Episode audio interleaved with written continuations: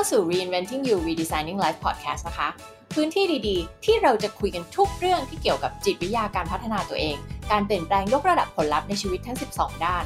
เราจะมาคุยกันเรื่องของการออกแบบชีวิต การตั้งเป้าหมาย ความสัมพันธ์ การงาน การเงิน การพัฒนา self-esteem และความมั่นใจในตัวเองดำเนินรายการโดยนิดานะคะ นิดาเป็นโค้ชด้านการพัฒนาศักยภาพ เป็น Master Certified Coach นิดามี passion ที่แรงกล้ามาก ๆ ที่จะช่วยให้ทุกคนได้ค้นพบตัวเอง มีความตระหนักรู้ สามารถพัฒนาตัวเองและดึงเอาศักยภาพสูงสุดออกมาใช้สร้างชีวิตในแบบที่ต้องการได้ค่ะ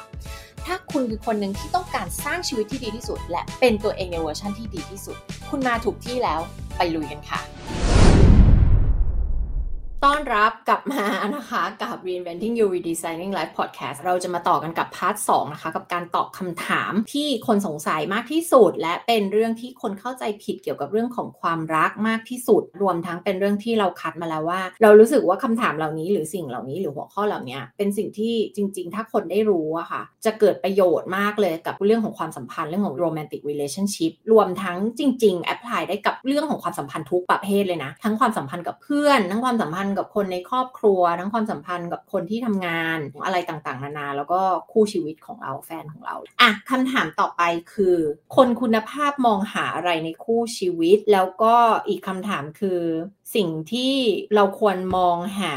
ลักษณะอะไรหรืออะไรบ้างเหรอ ที่เราควรจะมองหาเราถึงจะรู้ว่าคนนี้คือเป็นประเภทสิ่งที่เราเรียกว่าเป็น marriage material ก็คือไม่ว่าจะเป็นผู้หญิงหรือผู้ชายก็ตาม ที่เรารู้สึกว่านี่แหละ checklist เหล่านี้เนี่ยคือคนที่แบบ เฮ้ยพอเจอถ้าเจอคนแบบนี้มี checklist ครบตามนี้นี่คือ marriage material ละแต่ไม่ได้แปลว่าเอาถ้ามีครบอย่างนี้แปลว่าใช่แล้วแต่งงานมันก็ยังมีข้ออื่นๆอีกที่เป็น checklist ส่วนตัวของเราถูกไหมทั้งสิ่งที่เรามองหาที่มันไม่ได้เหมือนคนอื่น ทุกคนต้องเขียน checklist ของตัวเองนะขอย้ำเลยนะคะว่า checklist ยิ่งละเอียด ยิ่งชัด ยิ่งดี เพราะอะไรสมองของเรามี reticular activating system RAS นะคะเป็นส่วนหนึ่งในสมองที่เราแบบจินตนาการว่า มันเป็นเหมือนเรดาร์ที่คอยจับมองหาสิ่งต่างๆ ในโลกสมมติเราแบบชัดเจนจิตใต้สำนึกเรามันเหมือนเด็กอนุบาลนะมันไม่ชอบอะไรที่เบลอๆงงๆมันจะชอบอะไรที่แบบชัดเจนเหมือนเป็นคำสั่งเหมือนเราบอกเด็กเล็กอะเราอย่าไปให้คำสั่งที่มันเบลอๆงงๆเพราะเขาจะทำตามคำสั่งนั้นไม่ถูกนะมันต้องเป็นคำสั่งที่ชัดเจน เหมือนกันเลยเวลาที่เรามี checklist เรากำลังมีคำสั่งให้กับสมองของเรา ให้กับจิตใต้สำนึกของเราว่า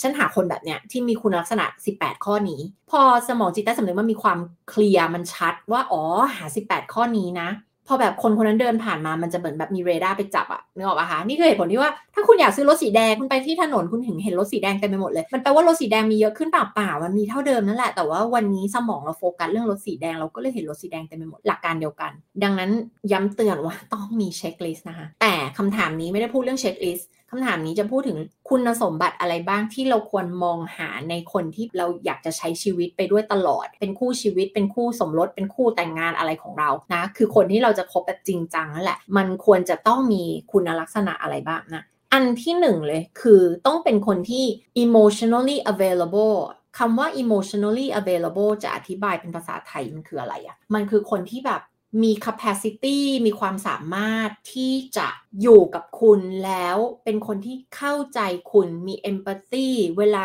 คุณร้องไห้เสียใจ เวลาคุณสามารถร่วมทุกข์ร่วมสุขไปกับคุณได้ ไม่ใช่แค่แบบอยู่กับคุณเวลาที่สุขเท่านั้น แต่เวลาที่คุณโมโหโกรธเศร้าเสียใจ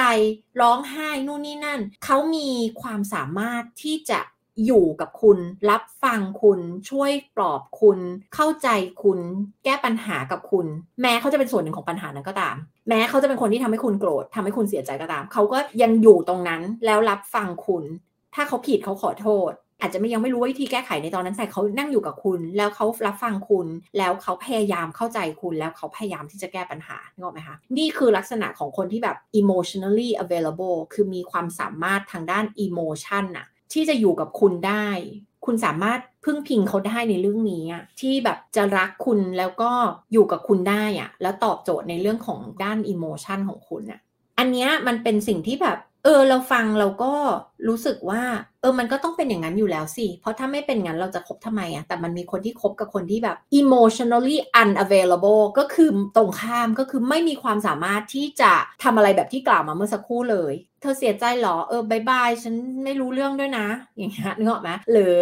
เธอโกรธหรอ เออเรื่องของเธอนะ ฉันช่วยเธอไม่ได้หรอกนึกออกไหมนะคะเอ่อหรือว่าแบบไม่มี emotional capacity ที่จะแบบให้ความรักที่เป็นรักแท้กับเราเลยด้วยซ้ำอย่างเงี้ยก็คือ emotionally unavailable ก็จะเป็นคนที่แบบเยอะๆเลยอะ เราจะรู้สึกว่าเหมือนเขารักไม่เป็น เราจะรู้สึกว่าเขาไม่สามารถเข้าใจคนอื่นได้ ไม่สามารถเข้าใจอารมณ์ความรู้สึกเราได้ เวลาที่เราเสียใจโกรธร้องห่มร้องไห้หรือ whatever อย่างเงี้ยเขาก็จะแบบงงๆอย่างเงี้ยไปไม่ถูกหรือไม่อาจจะไม่สนใจไปเลยก็ได้ อันนี้ก็จะเรียกว่าแบบ emotionally unavailable ซึ่งแบบเป็น red flag มาก ถ้าเราเจอแบบนี้เนี่ยมันเป็นแบบสัญญาณอันตรายในความสัมพันธ์นะคุณลองคิดดูว่าคุณต้องอยู่กับคนแบบนี้ไปตลอดมันไม่ได้นะคะ ข้ออื่นๆนะคะที่นารู้สึกว่าสำคัญนะในการที่แบบเออเราจะมองว่าคนคนนี้มีหลาย ๆ อย่างที่รู้สึกว่าเราไปกับเขาได้ระยะยาว เราควร consider เขาเป็นคู่ชีวิตระยะยาวหรือว่าคิดที่จะแต่งงานด้วยนะหรือว่าที่เราเรียกว่าเป็นแบบมีคุณสมบัติที่แบบแต่งงานด้วยได้เนี่ยคือคุณสมบัติในการเป็นนักแก้ปัญหาที่ดี และจัดการกับความขัดแย้งในความสัมพันธ์ ไม่ใช่ความขัดแย้งเรื่องอื่น ๆ หรือความขัดแย้งกับคนอื่น ๆ แต่ความขัดแย้งของเราสองคนอะเวลาเราไม่เห็นด้วยเห็นไม่ตรงกัน หรือแตกต่างกันในบางประเด็น หรือว่าอาจจะเถียงกันเบาๆไปจนถึงเมื่อทะเลาะกันหนักๆหรืออะไรหรือไม่เห็นด้วยหรืออะไรทะเลาะกันอย่างเงี้ย เหล่านี้คือความขัดแย้งถูกไหมจะเรียกความขัดแย้งจะเรียกปัญหาจะเรียกอะไรก็ตามเนี่ย แล้วคนคนนี้มีความสามารถในการเผชิญหน้ากับความจริง แทนที่จะแบบทำไม่รู้ไม่ชี้อะไรเงี้ยแต่ไม่เขาเผชิญหน้ากับความจริง เหมือนคนที่มีวุฒิภาวะทางอารมณ์นึกออกทางด้านความคิดทางด้านอารมณ์เนี่ยแล้วก็เอาเรื่องเนี้ยมานั่งคุยกันเลย แล้วก็มานั่งแก้ปัญหาร่วมกัน คือเป็นนักแก้ปัญหาที่ดีคือคนที่เผชิญหน้ากับปัญหาเผชิญหน้ากับความจริงอยู่แล้วถูกไหมเพราะว่าถ้าคุณไม่เผชิญหน้ากับความจริงคุณไม่เผชิญหน้ากับความขัดแย้งแล้วคุณจะแก้ปัญหานั้นได้ยังไง อันนี้สำคัญมากเลย ในความสัมพันธ์คนเรามาเข้าใจผิดว่าอ๋อมันต้องไม่เกิดปัญหาอะไรเลยไม่จริงนะไม่ว่าคุณจะ compatible กันมากแค่ไหน ไม่ว่าคุณจะแบบได้ตรงตามที่คุณหามากแค่ไหนก็ตามเนี่ยนะคะมันก็จะต้องมีความขัดแย้งกันอยู่แล้ว คือคนสองคนที่มาจากไหนก็ไม่รู้มาเจอกันมาอยู่ด้วยกันถูกไหมเรื่องของปัญหาเป็นเรื่องธรรมดา แต่ต้องเป็นปัญหาที่ดีด้วยนะ ไม่ใช่ปัญหาแบบเขาทำร้ายฉันหรืออะไรเงี้ย หรือแบบเขานอกใจฉันหรืออะไรแบบอันนั้นไม่ใช่แล้วนะคะ มันต้องเป็นปัญหาที่มันมีได้ตามธรรมชาติในความสัมพันธ์แล้ว เราก็มานั่งแก้ปัญหา เราต่างคนเป็นนักแก้ปัญหาที่ดี นี่คืออีกคุณสมบัติที่ควรมองหาเลยนะคะ ในคู่ชีวิต ไม่ใช่แบบหนีปัญหาทำไม่รู้ไม่ชี้กับปัญหาอะไรเงี้ยน่ากลัวมาก ข้อต่อไปคือเขาเป็นคนที่อยู่ได้ด้วยตัวเองอะ่ะ independent มีงานการมีอะไรที่เป็น passion เป็นอะไรของตัวเองอะ่ะเป็นคนที่แบบเต็มด้วยตัวเองอะ่ะต้องพูดคำนี้เออ มันไม่ใช่แค่ independent มันเหมือนเขาเต็มด้วยตัวของเขาเองเขามีความสุขด้วยตัวของเขาเอง เขาไม่ได้มาหาความสุขจากเรา คงเคยได้ยินกันอยู่แล้วว่าความสัมพันธ์ที่ดีคือคนที่หนึ่งร้อยเปอร์เซ็นต์บวกหนึ่งร้อยเปอร์เซ็นต์นั่นแปลว่าคุณเต็มมาด้วยตัวเองคุณมีความสุขมาด้วยของตัวของคุณเองแล้วคนสองคนนี้มาเจอกันแล้วมาสร้างชีวิตที่ดีด้วยกัน มันไม่ใช่แบบฉันมี 50%น่ะ แล้วฉันจะมาเอาความสุขนี้จากเธอ 50%นึกออกไหมฉันมีปัญหาเรื่องนี้ ฉันขาดความมั่นใจในตัวเอง งั้นฉันจะมาเอาความมั่นใจในตัวเธอนี่แหละนึกออกไหมซึ่งคนเราจะดึงดูดกับสิ่งที่ตัวเองขาด เราไปหาในคนอีกคนนะ ถูกไหมเราทำไปโดยไม่รู้ตัวนะคะ หลายคนเป็น คือเราขาดความมั่นใจ งั้นฉัน attract ฉันดึงดูดกับคนที่มั่นใจในตัวเอง ฉันรู้สึกฉันยังไม่สำเร็จในชีวิต ฉันยังไม่ค่อยเก่ง ฉันงั้นฉันดึงดูดกับคนที่สำเร็จและคนที่เก่งในชีวิตนึกออกไหมคะซึ่งอันเนี้ยมันไม่โอเคเพราะมันจะไม่ใช่พื้นฐานของความสัมพันธ์ที่ดี ตัวเราเนี่ยต้องเต็มมาก่อน เราต้องรู้สึกว่าเรา happy กับชีวิตเรา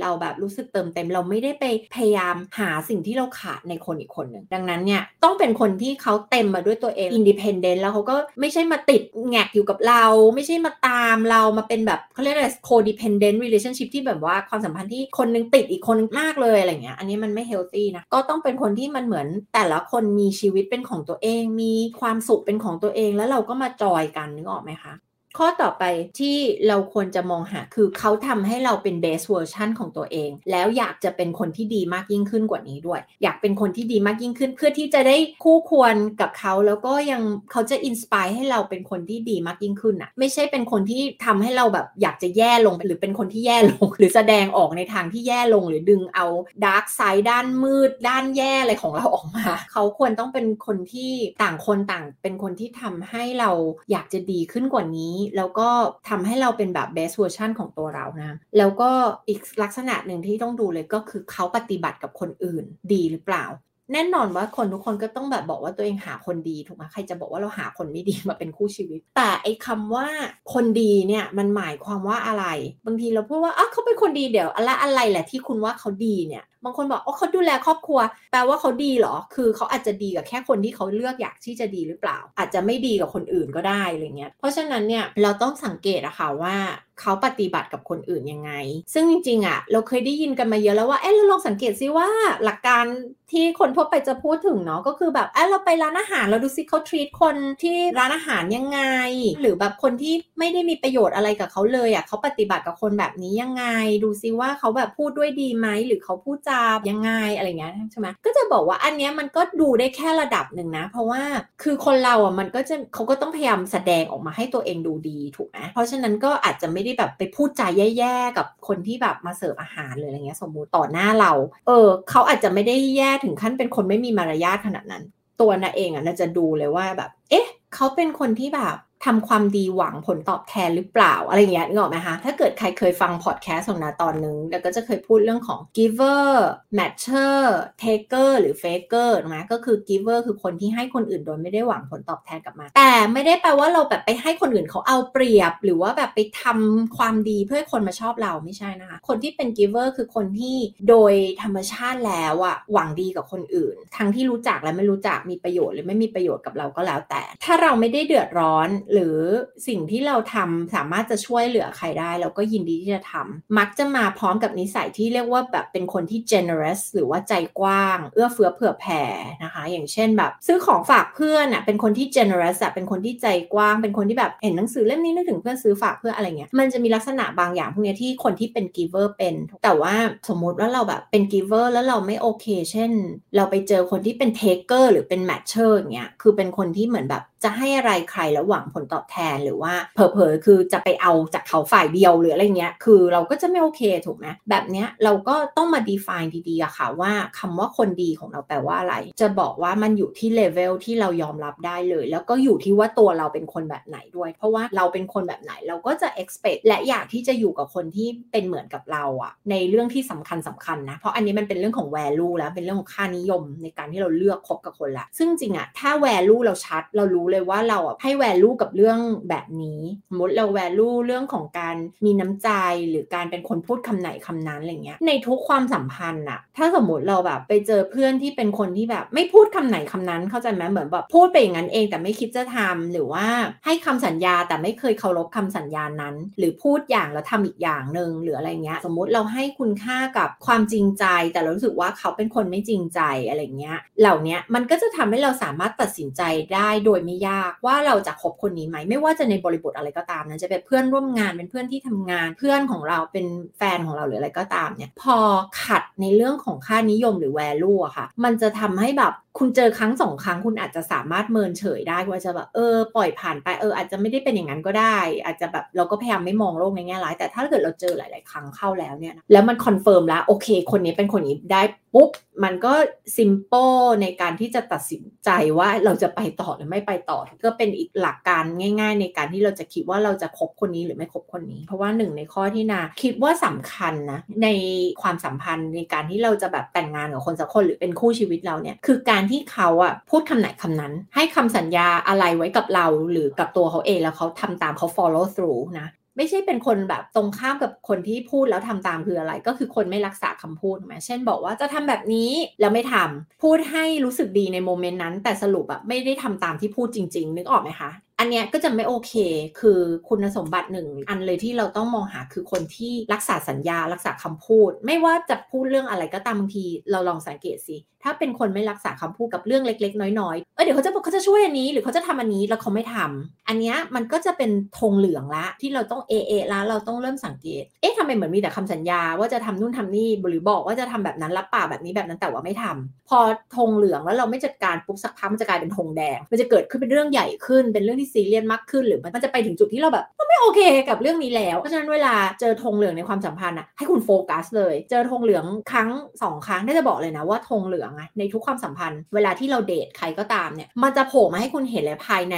1-2 เดือนแรกจริง ๆ ทุกคนที่เคยเจอความสัมพันธ์ที่มันไม่ใช่อะลองนึกย้อนไปสิ ว่าไอลักษณะคุณสมบัติบางอย่าง หรือนิสัยบางอย่างที่คุณไม่โอเคอะมันจะเห็นตั้งแต่เดือน 2 เดือนแรกแล้ว แต่คนเราอะมันเป็นเรื่องธรรมดาแหละ ถ้าเกิดมันยังเป็นธงเหลืองเบาๆอยู่ เราก็จะมองผ่านได้เรามองข้ามได้ถูกปะแต่ว่าแบบถ้าเราฉลาดแล้วเราเริ่มเรียนรู้ละเราจะเริ่มเก็บหลักฐานถูกไหมแบบเอ๊ะธงเหลืองที่1ธงเหลืองที่2ธงเหลืองที่3จนมันกลายเป็นธงแดงล้วอะไรเงี้ย อันนี้เป็นวิธีการที่จะขอแนะนำทุกคนนะคะว่า ถ้าเราเอ๊ะแล้วอะอย่าปล่อยผ่านเสียงเอ๊ะเพราะมันอาจจะมีเหตุผลอะไรเงี้ยถูกไหมแต่ต้องไม่ใช่เอ๊ะแบบเอ๊ะที่มาจากการคิดมากไปเอง เช่นแบบเอ๊ะเขานอกใจฉันหรือเปล่าเพราะอะไรเพราะว่าแบบเคยมีแฟนนอกใจแล้วก็เลยแบบมาพารานอยกับแฟนคนปัจจุบันว่าแบบเขานอกใจเราหรือเปล่าอะไรเงี้ยไม่ใช่ อันนั้นมันเป็นปัญหาของส่วนตัวของเราละคุณต้องแยกให้ออกด้วยว่านี่คือปัญหาของตัวเองหรือว่าเขาเป็นอย่างนั้นจริง ๆ ถูกไหมนะแต่โอเค เขาเป็นคนรักษาสัญญาแล้วก็เป็นคนที่ทำตามสิงที่พูดไม่ใช่เป็นคนพูดให้ดูดีไปงั้น แต่ไม่ได้คิดจะทำหรือพูดไปงั้นเองแล้วก็พอถึงเวลาก็ลืมๆทำไม่สนใจไปอะไรเงี้ยเราควรต้องมองหาคนที่รักษาสัญญาแล้วแล้วพูดยังไงแล้วทำสิ่งนั้น ไม่ว่าจะเป็นเรื่องเล็กหรือเรื่องใหญ่ก็ตามเพราะอะไร เพราะถ้าเรื่องเล็กๆ ยังทำไม่ได้อะแล้วเรื่องใหญ่ ๆ ในชีวิตอะแล้วจะทำได้หรอจะทำตามคำสัญญาตัวเองได้หรออีกข้อหนึ่งที่ต้องดูเลยก็คือเวลาที่คุณเดือดร้อน เขาช่วยเหลือคุณหรือเปล่า ไม่ใช่แบบแค่ร่วมสุขแต่ไม่ร่วมทุกข์ คุณเดือดร้อน คุณเสียใจ คุณมีปัญหานู่นนี่นั่นเขาอยู่เคียงข้างคุณหรือเปล่า ถ้าหากว่าเราสามารถหาบททดสอบให้ได้ตั้งแต่เนิ่นๆในความสัมพันธ์ของเราเนี่ยมันก็จะยิ่งดีมากเลยมันทำให้เราไม่ต้องเสียเวลาไงนึกออกไหมหลาย ๆ ความสัมพันธ์พอมันไม่มีบททดสอบก็คือมันอะไรมันก็ดีไปหมดอะคือคนเราเวลาที่ชีวิตมันดีอะ มันก็ไม่มีบททดสอบไงมันก็เหมือนก็ดีไปหมดอะแต่เราจะสามารถทดสอบคนได้เวลาที่เราตกอยู่ในสถานการณ์ที่แย่ หรือไม่สบายใจหรือลำบาก แล้วเขาช่วยเหลือเราหรือเปล่า เขาห่วงใยเราด้วยความจริงใจหรือเปล่า หรือว่าเวลาที่เรามีเรื่องเดือดร้อน หรือมีปัญหาไม่พอใจหรือเสียใจหรือมีอะไรบางอย่างที่ไม่โอเค แล้วเขาหนีหายไปเลยอะไรเงี้ยอันนี้ไม่โอเคนะคะไม่โอเค อีกข้อสำคัญที่ต้องดูเลยว่าจะเป็นคนที่มีคุณสมบัติที่จะเป็นคู่ชีวิตหรือสามารถเป็นคู่แต่งงานกับเราได้หรือเปล่าคือเราต้องมี value ที่คล้ายๆกัน อาจจะไม่ใช่แบบ 100% completely แต่ว่ามีความใกล้เคียงกันมาก value ในที่นี้คือค่านิยม อย่างเช่นของนานา value เรื่องของความแบบ transparency honesty อย่างเงี้ย honesty เนี่ยคำว่าซื่อสัตย์ไม่ได้แปลว่าไม่นอกใจหรืออะไรเงี้ยแค่นั้นไม่ใช่ ไม่ใช่แปลว่า loyalty อย่างนั้น loyalty ก็เป็นหนึ่งใน value ของเราแต่ว่า honesty เนี่ยคือความซื่อสัตย์ ซื่อสัตย์ไม่ได้แปลว่าแค่ไม่โกหก แต่หมายถึงคุณซื่อสัตย์กับความรู้สึกตัวเองว่าซื่อสัตย์และกล้าเผชิญหน้ากับความจริง แปลว่ามีเรื่องอะไรเราคุยกันแบบเปิดเผย ไม่จำเป็นต้องสร้างภาพลักษณ์ให้ตัวเองแบบเป็นในสิ่งที่ตัวเองไม่ได้เป็นจริง ๆ เรา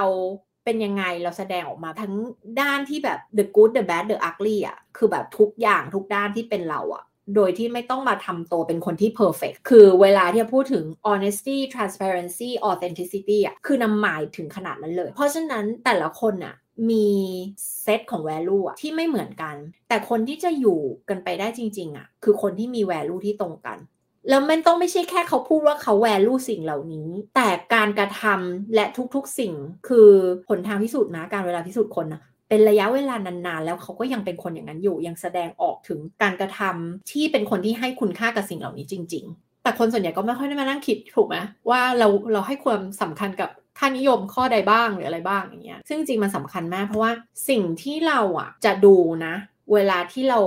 อย่างเป็นแม่สื่อเป็น matchmaker เนี่ยหรือเราทำงานในแง่ของการเป็น relationship coach เราดูว่าสองคนนี้ compatible กันไหมเราจะดูอะไรหนึ่งเลยคือสำคัญที่สุดคือ value ต้องตรงกัน อันที่สองอันเนี้ยมันอาจจะพอปรับเปลี่ยนได้นะ แต่ว่ามันต้องไปในทิศทางคล้ายๆกันบ้างแหละ แต่มันจะต่างกันไปในแต่ละคู่ สมมติคุณคบกับแฟนคนนี้กับคุณคบกับแฟนอีกคนนึงมันไม่เหมือนกัน สิ่งนั้นคือ aspiration คือภาพความฝันภาพอนาคต vision ที่คุณมีร่วมกันอะมันต้องภาพตรงกัน มันอาจจะไม่ได้ตรงกันเป๊ะ แบบฉันมีภาพนี้ เธอมีภาพนี้แต่แล้วเรามาปรับจูนกันให้มันเป็นภาพเดียวกันนึกออกไหมแบบเราเห็นภาพ 2 ปี 3 ปี 5 ปีข้างหน้าแล้วอะไรเงี้ยไม่ใช่แบบเฮ้ยคนนี้ไม่อยากมีลูกคนนี้อยากมีลูก 5 คนแบบมันคนละภาพเลยนึกออกไหมคะเราไม่เคยคุยกันแล้วมาเป็นปัญหาทีหลังอะไรเงี้ยหรือว่า อุ้ยแต่ละภาพของเราคือ ฉันจะเดินทางรอบโลก แต่ภาพของคนนี้คือแบบ ฉันจะใช้ชีวิตมินิมอลไม่อะไรมาก อะไรเงี้ยเนื้อมันมันคนละภาพกันอย่างเงี้ยมันก็จะไม่ได้ เพราะฉะนั้นเนี่ย aspiration คือภาพความฝัน vision เดิมทีตอนยังไม่คบกันมาอาจจะเป็นคนละภาพได้แต่ตอนที่เรามาคบเราต้องมีการตกลง แล้วมันต้องดูแบบปรับจูนกัน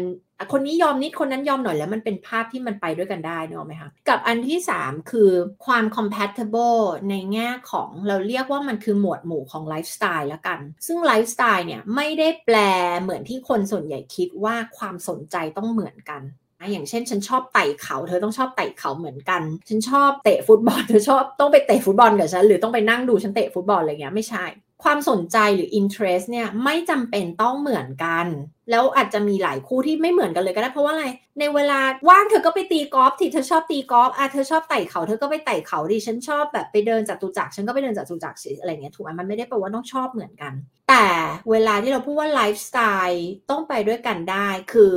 มันต้องมีบางส่วนในชีวิตของเราที่เราสามารถจะใช้ชีวิตร่วมกันได้อะเช่นแบบทานอาหารร้านเดียวกันได้อะแล้วก็แบบเออมี experience บางอย่างที่เราทำร่วมกันได้ ปรับจูนกันได้ไม่ได้แปลว่าจะต้องแบบเหมือนกันเป๊ะๆขนาดนั้น แต่ว่าไลฟ์สไตล์เองเนี่ยก็สำคัญเพราะว่ามันรวมไปถึงเรื่องของการใช้เงินด้วยนะ เรื่องของ financial compatibility ด้วยที่สำคัญมาก คือลักษณะไลฟ์สไตล์ของเราถ้าเราแบบมีไลฟ์สไตล์แบบบางแบบอะสมมุติเราชอบเดินทางไปเที่ยวแบบนี้ เราชอบทานร้านอาหารแบบนี้ สิ่งเหล่านี้คือความสุขของเราแต่สิ่งที่เป็นไลฟ์สไตล์หรือความสุขของคนอีกคนมันเป็นอีกแบบหนึ่งเลยแบบเหมือนประมาณว่าเป็นภาพหน้ามือกับหลังมือเป็นคนละภาพกันเลยเนี่ยแล้วไม่ได้บอกว่าถ้าเป็นอย่างนี้เราไปด้วยกันไม่ได้ไม่ใช่นะ แต่มันเหมือนกับคนทั้งสองคนไม่ได้อยากจะปรับ ซึ่งจริงๆอะจะบอกว่า มันสืบเนื่องมาจาก value ด้วย จริง ๆ ถ้าคนแบบ value ตรงกัน ความรักครั้งนี้คือมันใช่มากเลยอะ่ะจะบอกว่าไลฟ์สไตล์อะมันจะพอปรับจูนกันไปได้เองนึกออกไหมคือถ้ามันใช่เราก็จะอยากปรับเอง ซึ่งตรงเนี้ยขึ้นอยู่กับคนสองคนที่พูดมาสรุปคือจะบอกว่า value สำคัญมากที่สุด แล้วก็ aspiration ก็สำคัญแล้วส่วนของไลฟ์สไตล์เนี่ย ความ compatible ที่ไม่ใช่ต้องร้อยเปอร์เซ็นต์ร้อยเปอร์เซ็นต์ทั้งหมด แต่แบบบางส่วนที่ทับซ้อนกันแล้วไปด้วยกันได้ ก็สำคัญแต่นิดาเชื่อว่าจากประสบการณ์และการทำงานด้านนี้มา เมื่อ value กับ aspiration ได้และมันเป็นคนที่รักกันจริงๆอะจะจับมือไปด้วยกันจริงๆเนี่ยมันไม่มีปัญหาอื่นๆ ที่มันเป็นปัญหาในเรื่องของความชอบไม่เหมือนนู้นนี่นะมันสามารถที่จะปรับจูนกันได้ แต่สำคัญคือไอ้พวกส่วนหลักๆ มันต้องมีมาก่อนไงถูกไหมเพราะว่าถ้ามันไม่ใช่ ความรักที่ใช่อะ อะไรเราก็ไม่อยากจะปรับทั้งนั้นแหละ อะไรก็ไม่อยากจะจูนกัน ไม่อยากจะปรับไม่อยากจะอะไรทั้งนั้น เพราะมันไม่ใช่ไงเราก็ไม่ได้อยากจะ put effort แบบใส่ความพยายามลงไปขนาดนั้น ลักษณะอีกอย่างหนึ่งที่เราควรที่จะมองหาเนาะในความสัมพันธ์ เราลองดูซิว่าเขาเข้ากับคนรอบตัวเราได้ไหม โดยอันเนี้ยอยู่บนข้อสันนิษฐานว่า เราแวดล้อมตัวเองกับคนที่เหมือนเหมือนกับเรานะคะ อย่างเช่น เพื่อนของเราหรือสมาชิกครอบครัวเราหรือญาติเราที่คล้ายๆกับเราอะแล้วเราครบกับคนเนี้ยที่เราจะแต่งงานด้วย แล้วเขาเข้ากับเพื่อนของเราและคนในครอบครัวเราได้ อันนี้คืออีกหนึ่งอย่างที่เราควรมองหา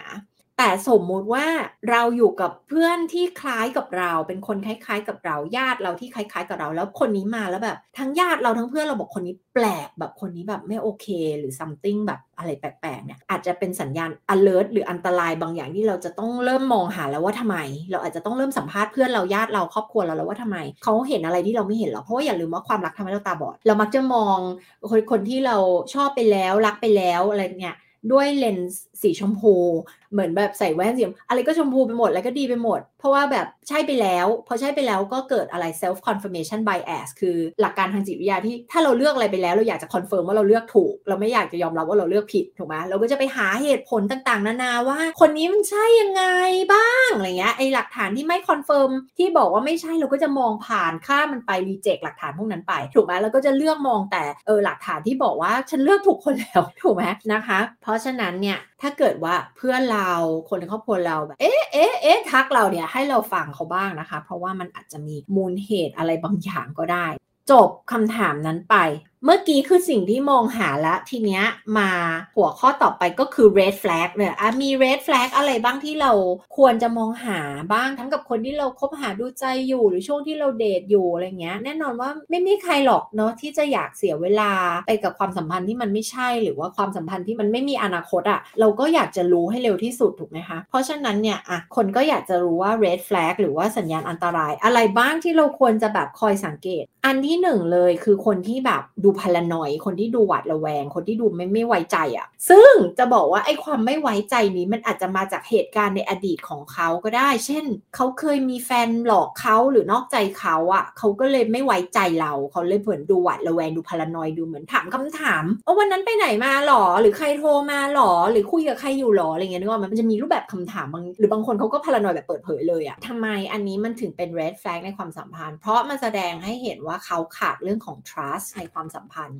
ซึ่งพอนานวันไปมันก็จะแสดงออกผ่านการขี้หึงหวาดระแวงพลานอยไม่ไว้ใจเราตามจับผิดเช็คโทรศัพท์อะไรต่างๆนานาเหล่านี้ ทำไมมันไม่โอเค มันไม่โอเค เพราะว่าพื้นฐานของความสัมพันธ์ที่ healthy ที่สุขภาพดี ความสัมพันธ์ที่ดี มันต้องมี trust ค่ะ มันต้องมีความไว้ใจ เข้าใจได้ว่าที่คุณพารานอย เพราะคุณเคยเจอเรื่องราวแบบนี้ในอดีตแต่นี่ไม่ใช่ปัญหาของฉัน นี่ไม่ใช่ปัญหาของเราถูกไหม เราจะต้องหาคนที่มี trust เข้ามาอยู่ในความสัมพันธ์กับเรา เราไม่ได้มีหน้าที่จะไปตาม แก้ปัญหาในอดีตของคุณถูกไหม อย่าลืมว่าเราไม่ใช่นักจิตบำบัด เราไม่ได้มีหน้าที่ไปบำบัดไปแก้ไข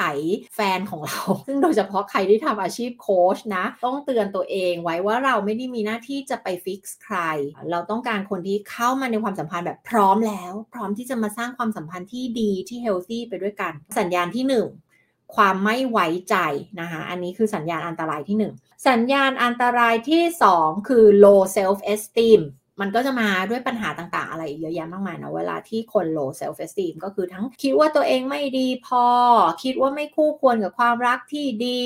มันจะแสดงออกผ่านการเจ้าชู้นอกใจ หวาดระแวงพลานอยขี้หึงอะไรอย่างเงี้ยสารพัดนึกออกไหมคะ ที่มาพร้อมกับอาการ low self esteem นะคะเพราะฉะนั้นการที่มี low self esteem เนี่ยก็เป็น red flag ที่เป็นสัญญาณอันตรายที่เราต้องสังเกต อันที่ 3 คือ พฤติกรรมที่เป็นแบบมา control เรา ทีนี้มันมี range ที่กว้างมากเลยเมื่อเราพูดถึงคำว่า control ถ้าเราพูดถึงสุดโต่งไปเลยเช่นมา control เราว่าแบบ เราไปไหนกับใครคบเพื่อนคนไหนได้บ้างคบใครได้คบใครไม่ได้บ้างอะไรอย่างนี้นี่คือสุดโต่งนะทำงานได้ไหมเอออยากจะทำธุรกิจอันนี้ทำได้หรือทำไม่ได้ อยากจะเปลี่ยนงานใหม่เปลี่ยนได้ไหมทำเอาคือ control ขนาดนั้นเลยมันก็มี อันนั้นก็คือสุดโต่งเลย ไปจนถึงอาจจะเป็นแค่สัญญาณเบาๆ ที่ถ้าเราเผลอๆเราอาจจะมองไม่เห็น ถ้าเราแบบไม่ใช่นักจิตวิทยา ไม่ใช่โค้ชเราอาจจะแบบว่าปล่อยผ่านไปโดยไม่รู้ตัวอะไรเงี้ยการคอนโทรลแบบเล็ก ๆ น้อยๆ เช่นแบบ ไม่ชอบชุดนี้ที่ใส่อะไปเปลี่ยนชุดได้ไหมกระโปรงสั้นไปหรือเปล่าอะไรเงี้ย แบบไม่โอเคอะไรเงี้ยนะคะ แต่งหน้าจัดไปหรือเปล่าอะไรเงี้ยแบบเอ๊ะทาปากสีนี้ไม่ค่อยโอเค ไม่ชอบอะอะไรอย่างเงี้ยโอ๊ยทาเล็บทำไมไม่ชอบผู้หญิงทาเล็บไปจนถึงโอเคน่าจะเป็นแง่ของผู้ชายทีนี้มาดูว่าผู้หญิงที่ไป control ผู้ชายแล้วจะเป็นรูปแบบยังไงบ้างก็เช่นแบบว่า แต่งตัวแบบนี้ไม่โอเค เอ้ยแบบว่าเธอต้องเป็นอย่างนั้น เธอต้องเป็นอย่างนี้อะไป control แบบขอดูมือถือได้ไหมอะไรเงี้ยคือไอ้พวกนี้คือหึงหวงบวกเข้ามาด้วยนะ แล้วก็พยายามไป control ด้วยแบบมีความแบบว่าเธอต้องเอามือถือให้เราดูอะไรเงี้ยนึกออกไหมคะหรือว่าพยายามไป make decision บางเรื่องให้กับเขาอะไรเงี้ยเอาง่ายๆว่ามันจะเห็นเป็นยังไงมันจะเห็นเป็นถ้าเป็นผู้หญิงที่ไป control ผู้ชายมันจะเหมือนแม่ค่ะพูดตรงๆง่ายๆ เลย คนเห็นภาพตรงกันก็คือ ไปเป็นแม่เขาอะคือผู้ชายเขาไม่ได้ต้องการแม่เขาต้องการแฟนถูกไหมเขาต้องการคู่ชีวิตเขาไม่ได้ต้องการแม่ แต่ผู้หญิงที่ไปทำตัวเป็นแม่เขานั่นแหละคือ controlling ละเขาเรียกว่า controlling แต่ทีนี้ผู้หญิงก็จะไม่ได้คิดว่าตัวเองอะ controlling คิดว่าอะไร คิดว่าหวังดี ที่ฉันไปจัดแจงจัดการเรื่องเหล่านี้ให้กับเธออะคือฉันอะกำลังหวังดีนะแล้วบางทีก็อาจจะแบบเธอคบคนนี้ได้บ้าง เธอคบคนนั้นไม่ได้ ฉันชอบคนนี้ฉันไม่ชอบเพื่อนคนนี้ของเธออะไรเงี้ยพวกเนี้ย คือมันเป็นได้ในทางผู้หญิงกับผู้ชายเลยเห็นไหมเพราะฉะนั้นถ้าผู้หญิงที่ไปทำตัวเป็นแม่เนี่ยนะคือคุณกำลังมีพฤติกรรมคอนโทรลผู้ชายเนี่ยคือไม่โอเคนะ นี่คือ red flag คุณผู้ชายถ้าเจอแบบนี้นี่คือ red flag นะคะ นี่คือสัญญาณแบบไม่โอเคละ และให้พยายามสังเกต เริ่มมาจากเรื่องเล็ก ๆ ก่อน แล้วมันค่อยๆ ขยายลามไปถึงเรื่องที่ใหญ่ ๆ มากยิ่งขึ้นอะไรเงี้ยก็เป็น another red flag ที่เราต้องคอยดูนะคะ ไม่ว่าจะในผู้หญิงหรือผู้ชายอะ่ะในผู้หญิงบางทีมันก็จะเหมือนแบบผู้ชายเหมือนมาทำตัวเป็นพ่อเราอะงอกมามาคอยแบบเหมือนเราเป็นเด็กน้อยเป็นลูกหรอ แล้วแบบมาคอนโทรลเราออกจากบ้านหลังสี่ทุ่มไม่ได้นะหรือแบบอย่างเงี้ยนึกออกไหมเออมันก็จะแสดงคล้ายๆ กันเหมือนมาเป็นพ่อเราเนอะเหมือนคล้ายๆ ที่ผู้หญิงไปเป็นแม่ของคุณผู้ชายนะเหล่านี้ก็เป็น red flag ที่เราต้องคอยดู นอกจากนี้ค่ะ อีกสัญญาณอันตรายก็คือ abusive หรือ violent พฤติกรรมที่รุนแรงทำร้าย ซึ่งบอกอีกว่ามันกว้างอีก ถ้าเกิดทำลายร่างกายเนี่ยมันค่อนข้างชัดเพราะมันทิ้งบาดแผลถูกไหมทำลายร่างกายตบตีบีบคอผลักอะไรอย่างเงี้ย แต่ก็มีหลายคนที่ยังทนอยู่ในความสัมพันธ์แบบนั้นถูกไหมเพราะรักไปแล้วให้อภัยอะไรก็ว่าไป ฉันเข้าใจเขาทำไมเขาเขาเคยเจออะไรมาในอดีตเขาเลยทำอย่างนี้กับฉัน เดี๋ยวนะคะ คือคุณเข้าใจเขาได้ค่ะ อันนี้นักสนับสนุนให้คนเรามีเอมพัตตีนะ แล้วไม่ตัดสินถูกไหมใช่คือคนเราทำร้ายคนอื่นเพราะตัวเองเคยถูกทำร้ายมาก่อนหรือว่าบูลลี่คนอื่นเพราะเคยถูกบูลลี่มาก่อนแต่คุณใช้ข้ออ้างอันนี้เป็นการข้ออ้างที่มาทำร้ายคนอื่นต่อไม่ได้ แล้วไม่ใช่หน้าที่เราที่ต้องไปทน เป็นเหยื่อให้เขาทำร้ายถูกไหมแยกแยะให้ออกนะอันนั้นก็คือสุดที่แบบมองเห็นชัดเจนว่านี่คือการทำร้าย แต่มันมีการทำร้ายทางด้านจิตใจทางด้านคำพูดทางด้านอารมณ์ ที่อันนี้นี่เราจะบอกเลยว่าหลายคนน่ะตกเป็นเหยื่อของการทำร้ายแบบนี้แล้วไม่รู้ตัวไม่ว่าจะแสดงออกมาผ่านพฤติกรรมที่แบบ manipulative คอยควบคุม ประชดประชันทำร้ายเราด้วยคำพูดทำสงครามเงียบใส่อะไรต่างๆ เหล่านี้เนี่ย มันคือพฤติกรรมที่ถือว่าเป็นแบบ emotional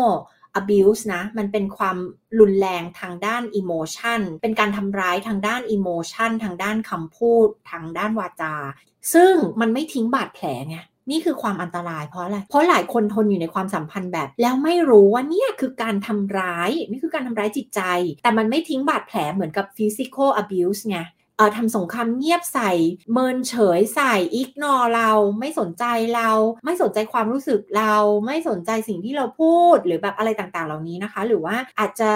ว่าเราด้วยคำพูดหรือประชดประชัน หรือเสียดสีพูดจาเสียดสีอะไรเงี้ยต่างๆ เหล่านี้มันคือ abuse หมดเลยนะมันเป็น violence อะค่ะ มันเป็นแบบมันแค่มันไม่ใช่ความรุนแรงที่ทิ้งบาดแผลบนร่างกายเรา แต่มันเป็นความรุนแรงที่ทิ้งบาดแผลทางด้านจิตใจแล้ว ซึ่งมองไม่เห็นด้วยตาเปล่า ความอันตรายของมันก็คือเราโดนไปซ้ำๆโดนไปเรื่อยๆ 5 ปี 10 ปี 20 ปี เราอาจจะไม่รู้ตัวเลยก็ได้ว่านี่เรากำลังถูกทำร้ายอยู่ สังเกตให้ดีนะคะ เพราะว่าอันนี้คือธงแดงที่ใหญ่มาก ๆ เป็นแบบ big big big red flag เลยนะคะ น่ากลัวมากๆ แล้วก็คนที่ตกเป็นเหยื่อในความสัมพันธ์เหล่านี้ อาจจะไม่รู้ตัวเลยแต่คุณรู้ไหมว่าผ่านไป 5 ปี 10 ปี 20 ปี สมมติบางคนแต่งงานกับคนแบบนี้คือคุณจะแบบอยู่ใน toxic relationship แล้วส่งผลต่อ คุณจะกลายเป็นคนที่เครียด คุณอาจจะกลายเป็นคนที่ซึมเศร้า คุณอาจจะกลายเป็นคนที่ depress แล้วไม่รู้ตัว บางคนก็อาจจะเครียดแบบส่งผลทำให้เป็นโรคสารพัดเลยอะ่ะคือคนเราพอเราเครียดทางด้านจิตใจแล้วเราไม่รับมือเราไม่จัดการกับมัน มันก็จะส่งผลไปที่ร่างกายเราถูกไหม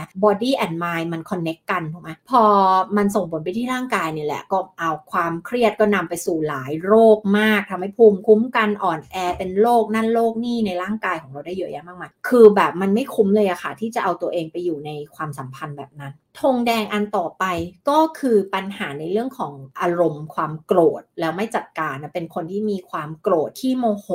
ตั้งแต่โมโหร้ายไปจนถึงโมโหเงียบอะ ทีนี้โมโหร้ายมันก็ค่อนข้างเห็นชัด แล้วโมโหเงียบมันเป็นไงโมโหเงียบก็จะแสดงออกผ่านอาการก้าวร้าวแบบเงียบก้าวร้าวแบบไม่แสดงออกตรงๆ เรื่องของสงครามเงียบ silent treatment stone walling ประชดประชันพูดจาเสียดสีอะไรพวกนี้ต่างๆนานาไม่เผชิญหน้ากับความจริง ไม่พอใจแล้วไม่พูดอะไรต่างๆ พวกนี้นะคะมันก็คืออยู่ในหมวดของ anger management คือการจัดการกับความไม่พอใจความโกรธความหงุดหงิดอารมณ์เชิงลบต่างๆ ของตัวเอง ไม่ว่าจะแสดงออกแบบ ก้าวร้าวตรงๆโมโหตรงๆเลย หรือเป็นความก้าวร้าวแบบ passive ก็คือความก้าวร้าวแบบไม่แสดงออกตรงๆ มันก็คือหนีไม่พ้นความคุณก็ยังอยู่ในปัญหาของ anger management อยู่ดี คือคุณมีปัญหาเรื่องของการไม่สามารถจัดการกับอารมณ์ ความโกรธความไม่พอใจของตัวเองได้ ดังนั้นให้สังเกตให้ดีนะคะ มันไม่ได้มีแค่ความก้าวร้าวหรือโมโหแบบเปิดเผย มันยังมีก้าวร้าวแบบเงียบแบบซ่อนเร้นแบบ passive ด้วย ก็สังเกตให้ดีๆ ถ้าเจอแบบใดแบบหนึ่งธงแดงนี่คือธงแดงนี่คือสัญญาณอันตราย อีกธงแดงใหญ่ ๆ คือ คนที่เหมือนมีพฤติกรรมการแสดงออกที่แบบเหมือนนาซิซิสอะ narcissistic disorder หรือว่าแบบมันมีแนวโน้มอาจจะยังไม่ได้เป็น disorder ยังไม่ได้ผิดปกติ แต่มีความ narcissist ในตัวเองอะ narcissism คืออะไร narcissism มันก็คือความที่แบบว่านึกคิดทำอะไรนึกถึงแต่ตัวเอง แบบไม่สนใจความรู้สึกของคนอื่น แล้วแบบจะบอกว่ามีเยอะมากนะ บางทีเราอาจจะเห็นทั่วไปในสังคมเลยแล้วเราไม่รู้ตัว เราอาจจะเผลอไปคบกับคนที่เป็นแบบนี้ ลักษณะของเขาก็คือจะ empathy ต่ำหรือไม่มีเลยก็คือไม่มีความเห็นอกเห็นใจหรือเข้าอกเข้าใจคนอื่น แล้วก็แม้กระทั่งคนที่เป็น narcissist การที่เขาคบกับใคร คือเขาจะมองว่าคนนั้นมีประโยชน์กับเขายังไงนึกออกไหมเหมือนว่าเออคนนี้มาเป็นแฟนกับฉันแล้วช่วยเติมเต็มความต้องการอะไรของฉันบ้างนึกออกไหมแบบมีประโยชน์อะไรอย่างเงี้ยกับฉันบ้างคือเขาจะไม่ได้แบบ มีความรักแบบเหมือนกับคนปกติทั่วไป เพราะฉะนั้นเนี่ยน่ากลัวมากนะถ้าเราไปอยู่ในความสัมพันธ์กับคนที่เป็น narcissistic disorder เนี่ย เพราะว่ามัน toxic มาก แล้วพอเราเจอเอฟเฟกของตรงนี้ไปซ้ำๆซ้ำๆอะมันอาจจะยิ่งรู้สึกออกมายากขึ้นทุกทีทุกที เพราะว่าเราจะหลุดเข้าไปอยู่ในโลกอีกโลกหนึ่งอะแล้วก็จะโดนหมดครบหมดเลยตั้งแต่ silent treatment stonewalling gaslighting พฤติกรรมท็อกซิกทั้งหมดมันจะมาแบบทั้งเซตเลยนะ เป็นอะไรที่เรียกว่าน่ากลัวมากๆอะ อันนั้นก็คืออีกธงแดงหนึ่งที่ต้องระวัง อีกธงแดงหนึ่งก็คือ คนที่เหมือนไม่มี self responsibility ในความสัมพันธ์คำว่า self responsibility คืออะไร คือเหมือนกับคนที่ทำผิดในความสัมพันธ์แล้วขอโทษไม่เป็น แล้วก็ไม่ยอมรับด้วยอะนึกออกไหมว่าเราได้ทำสิ่งนี้ผิดไปหรือไม่ดีหรือว่าอะไรอย่างเงี้ยก็คือเหมือนไม่รับผิดชอบอะไม่รับผิดชอบในส่วนของตัวเองอะในความสัมพันธ์ อันเนี้ยทำไมมันถึงเป็นสัญญาณอันตรายมันเป็นสัญญาณอันตรายเพราะว่า คนที่ไม่ยอมรับกับสิ่งที่ตัวเองทำไป แล้วไม่รับผิดชอบแล้วไม่คิดจะแก้ไขอะ่ะ คือวันนี้คุณอาจจะเจอกับเรื่องเล็ก ๆ คุณอาจจะรู้สึกว่าไม่เป็นไรมองผ่านได้ ซึ่งอันเนี้ยเป็นความผิดพลาดของคนหลาย ๆ คนนะไม่ว่าจะผู้หญิงหรือผู้ชายคือเรามองว่าอะไม่เป็นไรมันเป็นเรื่องเล็ก ๆ ปล่อยผ่านไป แต่คุณลองนึกแบบนี้ค่ะว่า ถ้าเขาไม่มี responsibility ในความสัมพันธ์ แต่ว่าต่อไปอะถ้าเรื่องเล็ก ๆ เขายังไม่ยอมรับอะแล้วเรื่องใหญ่ ๆ ที่มันจะเกิดขึ้นในอนาคตอะ คุณคิดว่าเขาจะยอมรับหรอถูกไหมคนเราถ้าเรื่องเล็ก ๆ ยังไม่ยอมรับแล้วเรื่องใหญ่ๆเรายิ่งไม่ยอมรับอีกถูกปะสมมุติว่า ความผิดบางอย่างที่เขาได้ทำไป หรือสิ่งที่เขาได้ทำให้คุณเสียใจ หรืออะไรบางอย่างแล้วเขาไม่ยอมรับอะคนเราถ้าไม่ยอมรับอะแล้วจะรับผิดชอบยังไงจะแก้ไขยังไง ไม่มีทางเลยถูกไหมนั่นแปลว่าถ้าคุณบอกคุณยอมรับได้ นั่นคือคุณกำลังยอมรับตลอดชีวิตนี้กับการที่เขาจะไม่รับผิดชอบอะไรคะเวลาที่เขาทำสิ่งที่ไม่ดี หรือเขากระทำบางอย่างให้คุณเสียใจ คุณจะไม่ได้รับคำขอโทษจากเขา หรือการรับผิดชอบใด ๆ จากเขา คุณโอเคไหมล่ะ คุณต้องตอบคำถามนี้กับตัวเองแบบซื่อสัตย์ถ้าคุณยอมรับได้โอเคจบนั่นคือคุณยอมรับเองอะ่ะ คุณยอมรับตั้งแต่แรกแต่ คนส่วนใหญ่มักจะคิดว่ามันไม่แย่ไปกว่านี้หรอก เออ นี่แหละ มันเป็นเรื่องเล็ก ๆ แต่ปล่อยผ่านไปแล้วพอแต่งงานกันไปคบกันไประยะๆเฮ้ย มันใหญ่ขึ้นใหญ่ขึ้นไอ้ปัญหาเนี้ย มันใหญ่ขึ้นใหญ่ขึ้นจนวันหนึ่งทนไม่ได้ เหล่านี้นะคะก็เป็น red flag นอกจากนั้นมันก็จะมีพวก red flag ทั่วไปใช่ป่ะอาการติดเหล้าติดยาเสพติดอะไรพวกนี้มันก็เรื่องปกติที่เราต้องมองอยู่แล้วนะที่มันเป็น red flag ที่มันไม่โอเค หรือแบบพฤติกรรมอื่นๆ เช่นเป็นคนที่ไม่สามารถรับผิดชอบกับชีวิตตัวเอง ทั้งเรื่องของการบริหารจัดการเรื่องของการเงินชีวิต ตารางชีวิตปกติทั่วไปอะไรพวกนี้นะก็คือต้องเป็นคนที่รับผิดชอบกับชีวิตตัวเองได้ manage จัดการตัวเองได้อะไรเงี้ยเนาะพวกนั้นก็เป็น red flag ที่คนส่วนใหญ่ค่อนข้างจะแบบรู้อยู่แล้วอะว่าถ้าเรามีสติดีเราก็จะรู้อยู่แล้วว่าโอเคสิ่งเหล่านั้นมันไม่โอเคอยู่แล้วนะแต่วันนี้นะก็จะมาพูดในแง่ที่มันเป็นด้านจิตวิทยา แล้วก็หลาย ๆ red flag ที่เราสึกว่า เราเห็นบ่อยมากเลยในความสัมพันธ์ของคนน่ะ แต่ว่าเขาไม่รู้ตัวหรือว่าพอเขาไม่มีความรู้เรื่องนี้บางทีเห็นเป็นธงเหลืองธงแดงอะไรกันมาล้วแต่ว่าไม่สนใจอะมันไม่รู้ไม่รู้ก็แบบทนต่อไปทนต่อไปจนวันหนึ่งมันแบบตายละแย่แล้วอะอะไรเงี้ยก็อันนั้นเป็น red flag นะคะ ทีนี้อีกธงแดงหนึ่งนะคะ เราเรียกว่า codependent คนที่ codependent หรือว่า codependency codependency คืออะไร มันคือลักษณะของคนที่มาติดเราอะแบบมาติดแบบมาอยู่กับเราตลอดเวลา ไม่มีชีวิตเป็นของตัวเอง ตามเราไปทุกหนทุกแห่งต้องใช้เวลาติดอยู่กับเราเป็นฝาแฝดอะไรแบบนี้เขาเรียกว่า codependent relationship ซึ่งมันเป็น relationship ที่ไม่ healthy codependency เนี่ยคือเป็นการบ่งบอกว่าคนหนึ่งคนไม่สามารถอยู่ด้วยตัวเอง แล้วต้องมาติดอยู่กับคนอีกคนหนึ่งนะคะอันนี้เป็นความสัมพันธ์ที่ไม่เฮลตี้นะคะ ซึ่งอาจจะมีที่ไปที่มาหลากหลายอย่าง แต่ว่าเป็นสัญญาณอันตรายที่เราต้องสังเกต ซึ่งตอนแรก ๆ ถ้าเราไม่เคยรู้เรื่องนี้มาก่อนเราไม่เคยรู้ว่า codependency มันเป็นอะไรที่ไม่เฮลตี้หรอกเราไม่เคยรู้มาก่อนเราอาจจะคิดว่าแฟนรักเรามากเลยอะไรเงี้ยถูกปะแบบมาติดแงกอยู่กับเรา แบบว่าตามเราไปทุกคนทุกแห่งสงสัยจะรักเรามากเลยอะไรเงี้ยรักเรามากที่สุดเลยอะไรเงี้ยถูกไหมแล้วส่วนใหญ่ codependency เนี่ยมักจะมากับการหึงหวงหึงหวงไม่ไว้ใจอะไรเงี้ยเพราะว่าจริงๆแล้วก็มาจากการที่ low self esteem ด้วย ไม่ไว้ใจเราด้วยก็เลยแบบมาติดอยู่กับเรา กลัวเราแบบไปทำอะไรมีชีวิตเป็นของตัวเองไม่ได้ก็คือต้องมาติดอยู่กับเรา ต้องแบบมีเขาในทุกห่วงเวลาของชีวิตอะไรอย่างเงี้ยนะคะ ซึ่งอันเนี้ยจริง ๆ แล้วมันไม่ healthy มากๆนะคะ แล้วก็จริง ๆ เป็นธงแดงเลยที่เราต้องสังเกตเลยนะคะ ถ้าเกิดว่าคนอีกคนนึงแบบมาอยู่กับเราเยอะมาใช้เวลาอยู่เลย ถ้าตัวเราเองคนเพราะว่าเราก็ codependent เหมือนกันคือเราก็อยากจะอยู่กับเขาตลอดเวลาเนี่ยอันนี้เราก็ต้องเริ่มกลับมามองตัวเองว่าทำไมล่ะเพราะว่ามันไม่ปกตินะที่คนเราอยากเอาเวลาชีวิตทั้งหมดของตัวเองไปอยู่กับคนอีกคนหนึ่งซึ่งเข้าใจได้ว่าแรกๆอะในช่วงแบบฮันนีมูนพีเรียดอาจจะรู้สึกอยากเจอกันมากอยากคุยโทรศัพท์กันตลอดเวลาเลยหรืออะไรอย่างเงี้ยแต่จริง ๆ แล้วอะมันค่อนข้างจะบ่งชี้ไปถึงปัญหาที่เรามีในส่วนอื่น ๆ ของชีวิตหากว่าเราทำหรือคนอื่นทำก็ตามเนี่ยแปลว่าเราไม่มีส่วนอื่นของชีวิตเราเลยเหรอที่เราจะต้องเอาเวลาไปทำอย่างอื่นอะเอองานเอ่ยอะไรเอ่ยอะไรของเราสารพัดอย่างการไปพัฒนาตัวเอง การไปทำกิจกรรมต่าง ๆ ด้วยตัวเราเองมีเวลามีอิสระอะไรชีวิตเราคบคนอื่น ๆ บ้างคบกับเพื่อนบ้างเจอเพื่อนเจอคนอื่นในครอบครัวบ้างอะไรเงี้ยถูกไหมคือการที่เราแบบทิ้งทุกอย่างแล้วเราก็แบบไปอยู่ตรงนั้นอะ อันเนี้ยเอาจริงๆมันไม่ปกติก็คือเป็นสัญญาณอันตรายที่เราต้องดู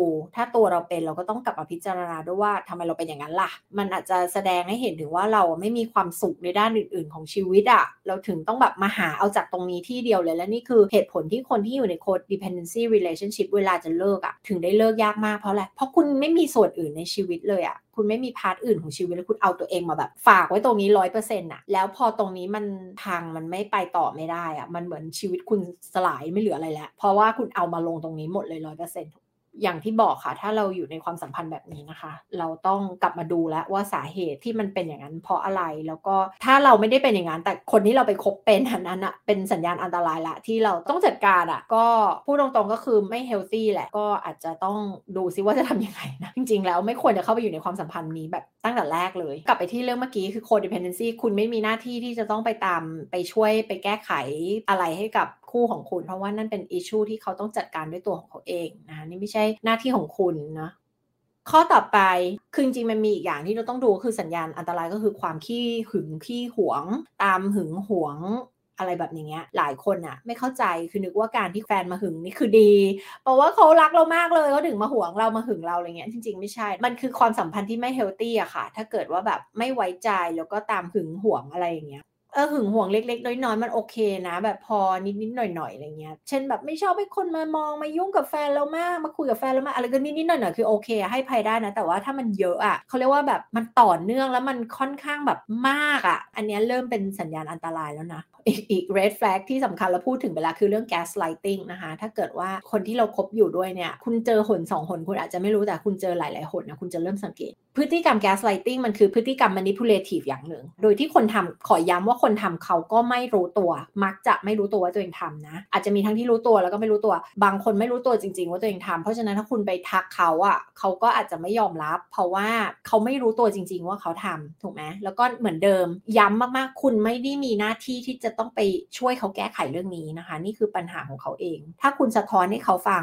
ว่าเขาทำแบบนี้แล้วเขาไม่ยอมรับ หรือเขาหาว่าคุณคิดไปเองคุณบ้าไปเองอย่างเงี้ยนะคะ อันนี้ไม่ใช่หน้าที่คุณแล้ว คุณต้องออกมาจากความสัมพันธ์นี้แล้วค่ะเพราะว่ามันเป็นความสัมพันธ์ที่ทำร้ายคุณแล้วบอกเลยว่าทำลายลึกมากยิ่งคุณอยู่ในความสัมพันธ์แบบนี้ที่นานนะคุณต้อง recover ตัวเองแบบนานมาก คุณต้องมาเยียวยาตัวเองจาก toxic relationship พวกนี้เยอะเลยอะเพราะฉะนั้นอะถ้ารู้ตัวว่าอยู่ในความสัมพันธ์แบบนี้รีบออกมา gaslighting ก็คือสรุปอีกครั้งคือพฤติกรรมที่ manipulative นะคะ คือเป็นพฤติกรรมที่มาควบคุมเราและหลอกเราให้เราไม่อยู่บนความจริงอะบิดเบือนความจริงเพื่อให้เราทำและเป็นในสิ่งที่เขาต้องการให้เป็น บางครั้งมันจะส่วนใหญ่มันจะเกิดมาจากการที่เขาทำความผิดอะไรบางอย่าง และเขาไม่อยากยอมรับ เขาก็จะบอกว่า โอ๊ยเธอคิดไปเองมันไม่ได้มีอะไรสัหน่อยหนึ่งเธอคิดไปเองทั้งหมดเลยมันไม่ใช่เลยอะไรเงี้ยอะโดยที่ส่วนใหญ่แล้วอะ จะไม่มีคำอธิบายอะไรที่เป็นตรกกะเหตุผลให้เราได้ ลองดูข้อสังเกตนอกจากเขาบอกว่าเราคิดไปเองแล้ว เราบ้าไปเอง เราคิดไปเองคิดมากไปเองอะไรเงี้ย สิ่งที่จะมาควบคู่กันก็คือเขาจะไม่มีเหตุผล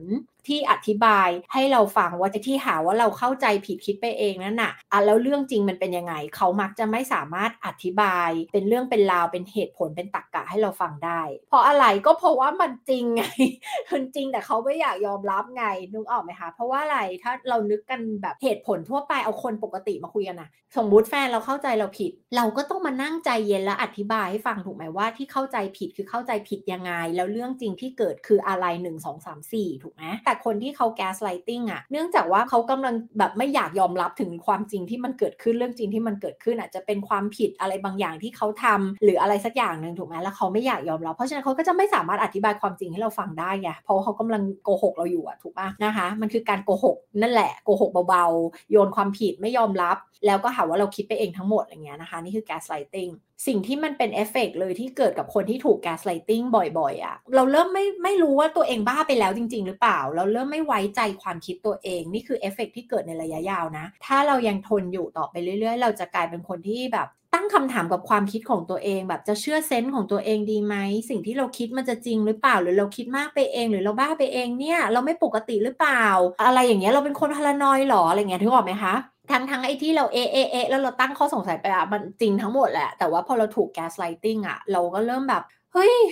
เริ่มไม่ไว้ใจตัวเองอะนึกออกไหมคะ แล้วมันเกิดเป็นเอฟเฟกระยะยาวเลยอะแล้วพอคุณจบจากความสัมพันธ์นี้ไปได้ คุณไปความสัมพันธ์ต่อไปอะคุณอาจจะแบบยังเป็นต่ออะถ้าคุณไม่ได้จัดการรักษาตัวเองรู้ไหมคุณถูกเอฟเฟกของการ gaslighting เนี่ยไปแบบซ้ำๆแล้วคนที่ถูกแกสไลติงก็จะรู้สึกผิดอีกด้วยอ่านึกออกไหมจะมีความรู้สึกผิด ไม่มีสติมากพอแล้วไม่รู้ทันคนอีกคนหนึ่งที่มาแกสไลติงคุณเนี่ยคุณก็จะแบบ เอ๊ะ หรอ ฉันไม่น่าไปกล่าวหาเขาแบบนั้นเลยอะ ฉันเข้าใจเขาผิดใช่ไหมอะไรเงี้ย ฉันไม่น่าไปว่าเขาเลยอะไรเงี้ย แล้วก็กลายเป็นอาจจะตัวเองรู้สึกผิดแล้วไปขอโทษเขาอีก อ่า นึกออกไหมคนที่แกสไลติงคุณก็จะแบบเอาล่ะ ฉันได้เหยื่อละเขาหมายแบบว่า ฉันทำสำเร็จแล้ว แล้วเดี๋ยวพอเขารู้แล้วว่าคุณเป็นคนแบบที่เป็นแบบเนี้ย เออ แบบแถมไปขอโทษเขาอีกรู้สึกผิดอีกครั้งต่อไปเขาก็จะมา gaslighting คุณอีกซ้ำซ้ำคุณพอเห็นภาพ pattern ออกไหมโดนบ่อย ๆ เข้าก็กลายเป็นคนที่แบบ เออเราบ้าไปเองหรือเปล่าเนี่ยเราไม่ปกติใช่ไหมนึกออกไหมคะ เพราะฉะนั้นถ้าคุณเจอเหตุการณ์อะไรแบบที่คุณสงสัยว่าแบบคุณถูก gaslighting แล้วเนี่ยคุณปรึกษาเพื่อนเยอะ ๆ เข้าไว้ค่ะ แล้วขอให้เลือกเพื่อนที่จะให้คำปรึกษาที่ดีนะ เป็นเพื่อนที่อยู่บนพื้นฐานของความเป็นจริง เป็นเออหลักเหตุและผลอะไรเงี้ยนะคืออย่าไปหาเพื่อนที่จะมาเข้าข้างแฟนของคุณ แล้วแบบหาว่าคุณบ้าคุณคิดไปเองอะไรเงี้ยนะคือ ต้องหาเพื่อนที่มีตักกะในใช้ตักกะในการคิดเยอะๆอะไรเงี้ยแล้วก็ให้คำปรึกษาคุณได้ดีอะไรเงี้ยไม่ใช่ไปหาเพื่อนที่ถูกแกสไลติงมาด้วยกันละบอกเออ คิดมากไปเอ ไม่มีอะไรหรอกอะไรเงี้ยนะเออคุณคุณหามุมมองที่หลากหลายเข้าไว้ ถ้าคุณเอแม้แต่นิดนึงอะขอให้คุณสงสัยไว้ก่อนนะสงสัยไว้ก่อนดีที่สุด สงสัยไว้ก่อนไม่ได้แปลว่าต้องไปตาม โมโหไปอารวาดไป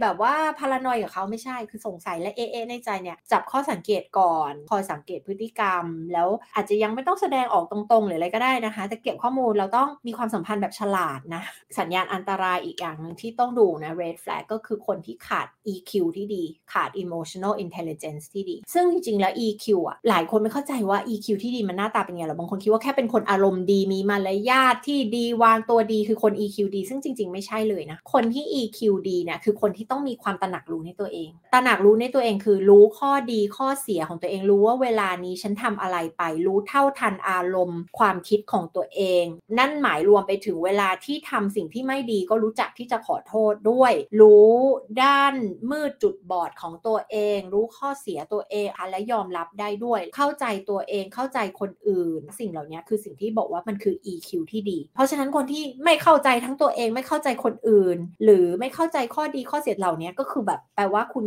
ขาดเรื่องของ EQ ที่ดี แล้วก็คนที่แบบเข้ามาพยายามคอนโทรลความสัมพันธ์ของคุณที่มีกับเพื่อน กับคนรอบตัว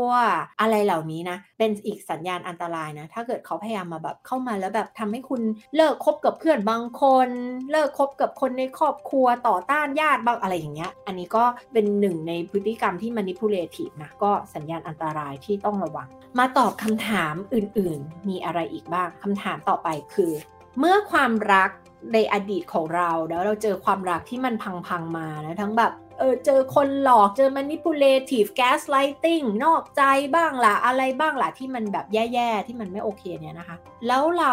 ติดกับภาพหลอนพวกนั้นนะ่ะจนเรารู้สึกว่าเราเอาความพลานอยจากความสัมพันธ์ในอดีต แบกใส่ถุงมาไว้ในความสัมพันธ์ใหม่ ๆ ความสัมพันธ์ปัจจุบันด้วยอะค่ะ เราจะมีวิธีจัดการกับตัวเองยังไงนะคะ อย่างเช่นแบบว่าเกิดเราไปเดทกับคนแล้วเราก็แบบตายแล้วเหมือนเรารู้สึกว่าเราเป็นคนพารานอยเฮ้ยเขาจะนอกใจเราหรือเปล่าเฮ้ยเขาจะหลอกเราไหมเขาจะโกหกเราหรือเปล่าเฮ้ยเขาจะมาแบบอะไรกับเราเนี่ยในทางที่ไม่ดีหรือเปล่าให้เราอะสังเกตตัวเองนะคะ ว่าตอนนี้เรากำลังปล่อยให้อดีตมันหลอนเราอยู่หรือว่าคนคนตรงหน้าเราเขาได้แสดงอะไรบางอย่างให้เราคิดแบบนั้นได้จริง ๆ อันนี้มันต้องใช้สติและการแยกแยะความจริงให้ได้ ต้องเป็นคนที่รู้ตัวมากๆ ต้องมี self awareness สูงมากๆ พิจารณาสังังเกตทุกอย่างตามข้อเท็จจริง ทีนี้ถ้าเกิดว่าเราตกอยู่ในสถานการณ์แบบนี้เราต้องทำยังไง ถ้าเราช่วยเหลือตัวเองไม่ได้เราต้องหาคนมาช่วยเราแล้วแหละนะคะบางคนอะเรียกว่ามันเป็น trauma เลยนะ ถ้าเราเคยเจอเรื่องราวร้ายๆในอดีต อย่างที่บอกโดน gaslighting มา เจอไปคบกับ narcissist หรือแบบมีพฤติกรรมอะไรบางอย่างที่มันแย่ๆในความสัมพันธ์เก่าของเราแล้วถูกทำร้ายมาทางด้านจิตใจหรืออะไรก็ว่าไป มันถือว่าเป็น trauma ได้เลยนะ ซึ่งเราอาจจะต้องหาผู้เชี่ยวชาญจะแบบด้านไหนก็ตามเนี่ยมาช่วยเราในการที่เราต้องแบบก้าวข้ามผ่านไอเหตุการณ์เหล่านั้นให้ได้ คือเยียวยาตัวเองจากเหตุการณ์เหล่านั้นจากความสัมพันธ์เหล่านั้นให้ได้ก่อน เพราะว่าคนเราคิดว่าแบบเราแค่ผ่านไปแล้วเลิกแล้วเราก็ move on ได้เลยมันไม่จริงนะคะเพราะสิ่งเหล่านี้ทั้งหมดอยู่ในหัวสมองของเราอยู่ในจิตใต้สำนึกของเรา ถ้าเราไม่กลับไปแก้กลับไปเรียนรู้กลับไปทำความเข้าใจและเยียวยาตัวเองจากความสัมพันธ์เหล่านั้นนะเราก็จะแบกไปเหมือนที่ภาษาอังกฤษเราเรียกว่า emotional baggage ใช่ไหมคะ แบกเกจที่แบบเป็นกระเป๋าเป็นถุงเนี่ยเราเอาไอ้ความรู้สึกลบๆเหล่านั้นใส่ถุงแล้วเราก็แบกไอ้ถุงอันเนี้ยไปทุกที่ทุกความสัมพันธ์ ทุกวันทุกวันทุกวันไปเรื่อยๆอะ่ะแล้วคนที่อยู่กับเราที่คบกับเราเขาก็รับรู้ได้นะว่าเราแบกไอ้สิ่งเหล่านี้ มาเพราะฉะนั้นเราต้องไปปล่อยสิ่งเหล่านี้ออกไปก่อน บางคนอาจจะต้องเยียวยา บางคนอาจจะกลับไปทำความเข้าใจให้ถูกต้องเกี่ยวกับเหตุการณ์เหล่านั้น ว่ามันเกิดอะไรขึ้นไปเรียนรู้ให้มันถูกต้อง แล้วเอาตัวเองในเวอร์ชั่นที่ดีที่สุดนะคะไปอยู่ในความสัมพันธ์ครั้งใหม่นะคะ อย่าเอาตัวเราแบบสะบักสะบอม จากความสัมพันธ์เก่าๆไปอยู่ในความสัมพันธ์ใหม่เพราะมันไม่ work คำถามต่อไป ข้อผิดพลาดในการเลือกแฟนที่พบเจอบ่อยที่สุดคืออะไร มันไม่มีแบบว่าข้อใดข้อหนึ่งเป็นพิเศษนะ แต่นิดาสรุปแบบนี้แล้วกันนะสรุปว่า เรามักจะไปมองหาคุณลักษณะหรือคุณสมบัติ หรือว่ามี criteria checklist บางอย่างในการมองหาหรือคบกับแฟนอะคือไปมองในเรื่องที่จริง ๆ มันไม่ได้สำคัญ แต่ไอเรื่องที่สำคัญกับกลายเป็นไม่รู้แล้วก็ไม่ได้ไปมองนึกออกไหมคะ อย่างเช่นเรื่องของ emotional intelligence เรื่อง EQ เรื่องความตระหนักรู้ในตัวเอง เรื่องการเป็นนักแก้ปัญหาที่ดี อะไรพวกนี้คือไม่มองกลายเป็นมองเรื่องอื่น อาจจะไปมองแบบหน้าตาส่วนสูง เป็นคนสนุกไหมเป็นคนแบบเออนิสัยชอบไต่เขาเหมือนกันหรือเปล่าอะไรเงี้ยคือกลายเป็นไปมองเรื่องความสนใจเรื่องฮ็อบบี้แทนที่มาดูเรื่องเอ้ยเรามีแวลูตรงกันไหมเป็นนักแก้ปัญหาที่ดีหรือเปล่า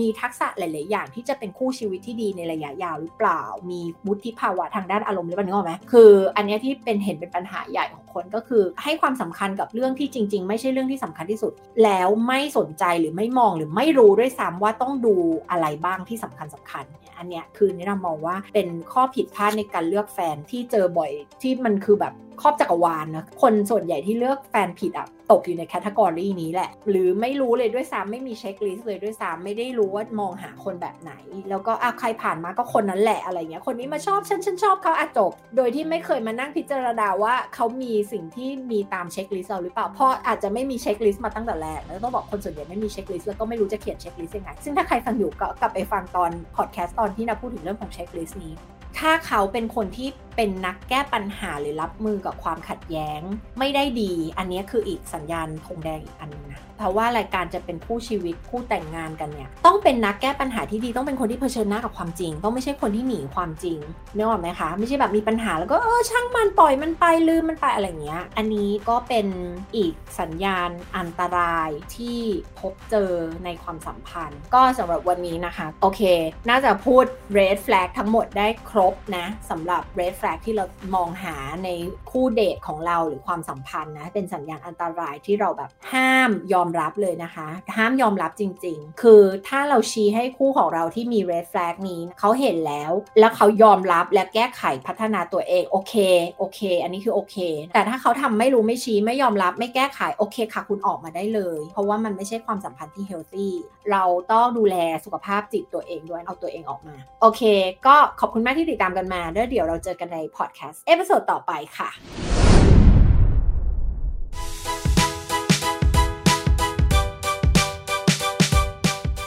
ต์นี้สนับสนุนโดยหนังสือและโปรแกรม Reinventing You Redesigning Life หนังสือและโปรแกรมที่จะช่วยให้คุณปฏิวัติตัวคุณ ออกแบบชีวิตได้ดั่งใจฝัน แบบได้ผลระยะยาว ด้วยหลักการและความรู้ทางด้านจิตวิทยา ติดตามนิดาได้ตามช่องทางต่างๆดังต่อไปนี้นะคะ Facebook และ YouTube โคชนิดา Instagram นิดาเลิศ .th Clubhouse นิดาเลิศสอบถามเกี่ยวกับโปรแกรมโคชชิ่งและ mentoring ต่างๆ ได้ที่ Line Official at Coach นิดานะคะ มา reinvent ตัวคุณและ redesign ชีวิตกันนะคะ แล้วพบกันในเอพิโซดหน้าค่ะ